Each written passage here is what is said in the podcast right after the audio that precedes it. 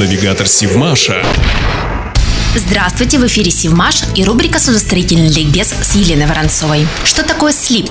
Слип – это наклонное устройство для спуска кораблей на воду и подъем их на твердое основание. На Севмаше им оборудован стапельно-сборочный цех номер 42, где построены и при помощи слипа спущены на воду такие легендарные атомные подводные лодки, как первая атомная Ленинский комсомол, самая быстрая в мире подлодка «Золотая рыбка», самая глубоководная «Комсомолец». Интересный факт, когда из Эйлинга на слип вывели первую АПЛ «Ленинский комсомол», и она впервые коснулась воды. Тогда корабль предстал перед присутствующим во всей красе, непривычно обтекаемый обтекаемый корпус, торпедообразная форма носа, плоские обводы кормы. Посмотреть на это хотелось многим. За забором, окружающим цех, собралась целая толпа зевак. Как вспоминают ветераны, бдительные охранники пытались разогнать толпу. Товарищи, расходитесь, пожалуйста, ничего интересного здесь нет. Здесь просто спустили на воду первую атомную подводную лодку. Удовлетворенные таким объяснением, зрители покидали территорию. А сейчас слипу цеха 42 судовое подъемное устройство проходит модернизацию.